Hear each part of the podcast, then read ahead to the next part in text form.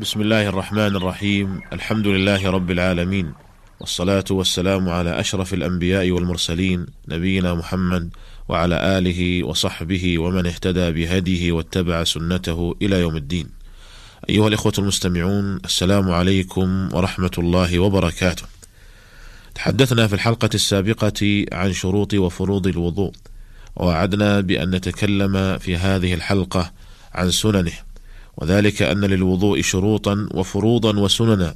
وقد تكلمنا عن الشروط والفروض فنستكمل الكلام عن السنن في هذه الحلقة ثم ننتقل بعدها للحديث عن الصفة الكاملة للوضوء.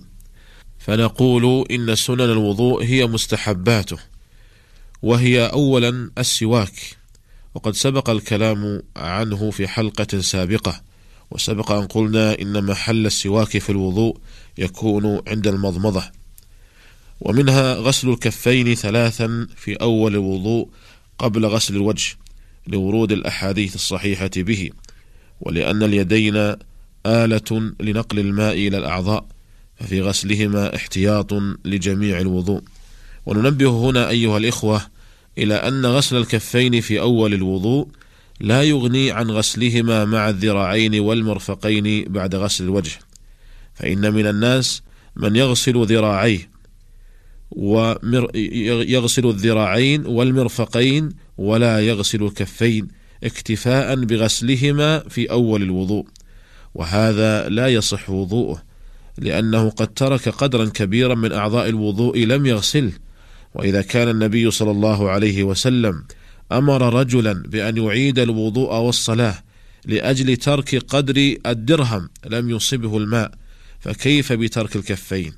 وأما غسله للكفين في أول الوضوء فإنه مستحب وليس بواجب ولا يجزئ بكل حال عن غسلهما بعد غسل الوجه مع الذراعين والمرفقين.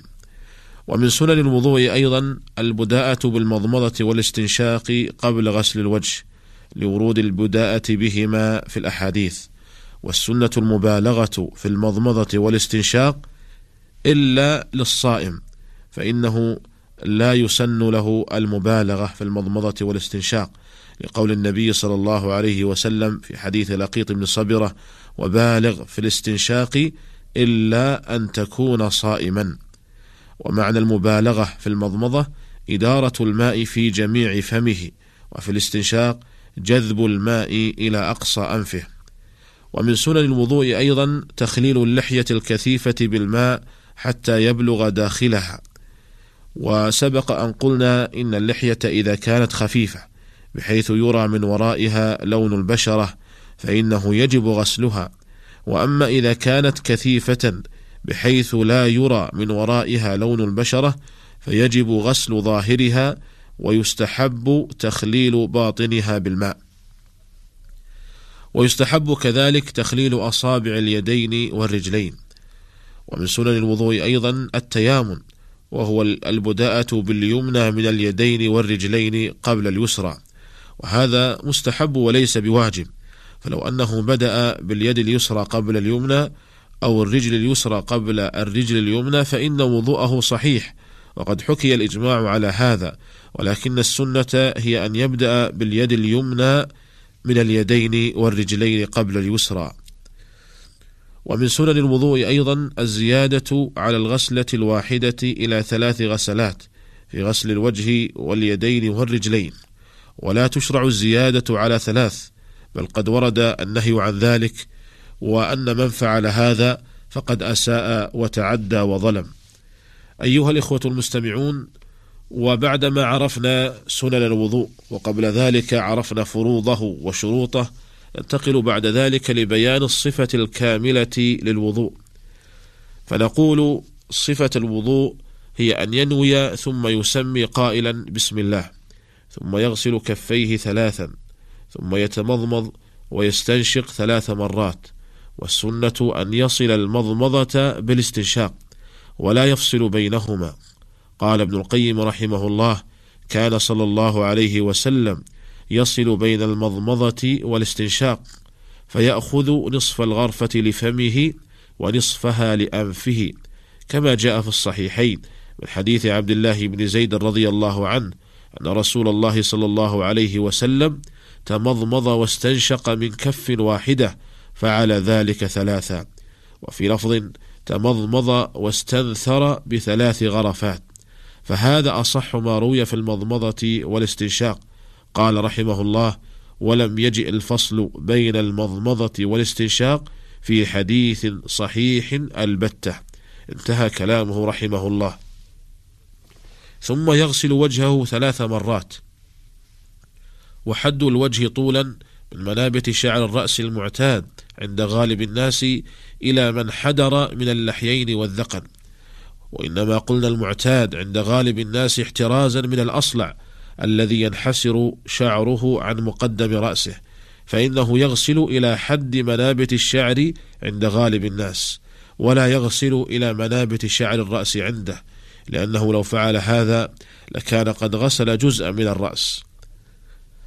وحد الوجه عرضا من الأذن إلى الأذن وشعر اللحية هو من الوجه فيجب غسله ولكن كما قلنا في أول الحلقة إن كانت اللحية خفيفة وجب غسل باطنها وظاهرها وإن كانت كثيفة أي ساترة للجلد وجب غسل ظاهرها ويستحب تخليل باطنها.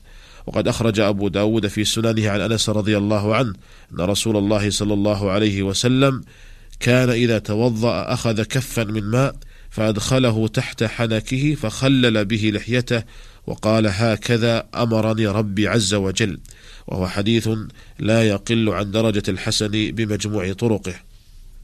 ثم يغسل يديه مع المرفقين ثلاث مرات. وحد اليد من رؤوس الأصابع مع الأظافر إلى أول العضد. أي أن المرفقين يغسلان مع اليدين. ثم يمسح جميع رأسه مع الأذنين. ولا بد من مسح جميع الرأس. قال شيخ الإسلام ابن تيمية رحمه الله اتفق الأئمة كلهم على أن السنة مسح جميع الرأس كما ثبت في الأحاديث الصحيحة والحسنة عن النبي صلى الله عليه وسلم. فإن الذين نقلوا وضوءه لم ينقل أحد منهم أنه اقتصر على مسح بعض رأسه. ثم قال رحمه الله ولهذا ذهب طائفة من العلماء إلى جواز مسح بعض الرأس وهو مذهب أبي حنيفة والشافعي وقول في مذهب مالك وأحمد وذهب آخرون إلى وجوب مسح جميعه وهو المشهور من مذهب مالك وأحمد. وهذا القول هو الصحيح فإن القرآن ليس فيه ما يدل على جواز مسح بعض الرأس. انتهى كلامه رحمه الله. والسنة مسح الأذنين مع الرأس من غير أخذ ماء جديد للأذنين. قال ابن القيم رحمه الله كان صلى الله عليه وسلم يمسح أذنيه مع رأسه وكان يمسح ظاهرهما وباطنهما ولم يثبت عنه أنه أخذ لهما ماء جديدا. انتهى كلامه رحمه الله وأما صفة مسح الرأس فأن يضع يديه مبلولتين بالماء على مقدم رأسه ويمرهما إلى قفاه ثم يردهما إلى الموضع الذي بدأ منه. لما جاء في الصحيحين. عن عبد الله بن زيد رضي الله عنه في صفة وضوء النبي صلى الله عليه وسلم قال فمسح رأسه بيديه فأقبل بهما وأدبر. وفي لفظ بدأ بمقدم رأسه حتى ذهب بهما إلى قفاه ثم ردهما إلى المكان الذي بدأ منه. قال الموفق بن قدامة رحمه الله فإن كان ذا شعر يخاف أن ينتفش برد يديه لم يردهما. نص عليه الإمام أحمد لما جاء في سنن أبي داود عن الربيع بنت معوذ أن النبي صلى الله عليه وسلم توضأ عندها فمسح الرأس كله. من فرق الشعر كل ناحية لمصب الشعر لا يحرك الشعر عن هيئته. وهو حديث حسن. قال الموفق وكيف, وكيف مسح بعد استيعاب قدر الواجب أجزأه ولا يحتاج إلى ماء جديد في رد يديه على رأسه. انتهى كلامه رحمه الله. ولكن إذا كان الشعر طويلا كالمسترسل من شعر المرأة فإن الواجب هو الشعر النابت على الرأس فقط دون ما زاد على ذلك. قال الموفق رحمه الله لا يجب مسح ما نزل عن الرأس من الشعر لأن الرأس ما ترأس وعلى ويجب مسح الأذنين مع الرأس لقول النبي صلى الله عليه وسلم الأذنان من الرأس. رواه ابن ماجه وهو حديث صحيح. والمستحب في مسح الأذنين أن يدخل أصبعيه السباحتين في صماخي أذنيه ويمسح ظاهرهما بإبهاميه. وقد جاء في بعض ألفاظ حديث الربيع السابق عند أبي داود فأدخل أصبعيه في جحري أذنيه. قال الموفق رحمه الله ولا يجب مسح ما استتر بالغضاريف لأن الرأس الذي هو الأصل لا يجب مسح ما استتر منه بالشعر فالأذن أولى. أيها الإخوة المستمعون نكتفي بهذا القدر في هذه الحلقة ونلتقي بكم على خير في الحلقة القادمة إن شاء الله. والسلام عليكم ورحمة الله وبركاته.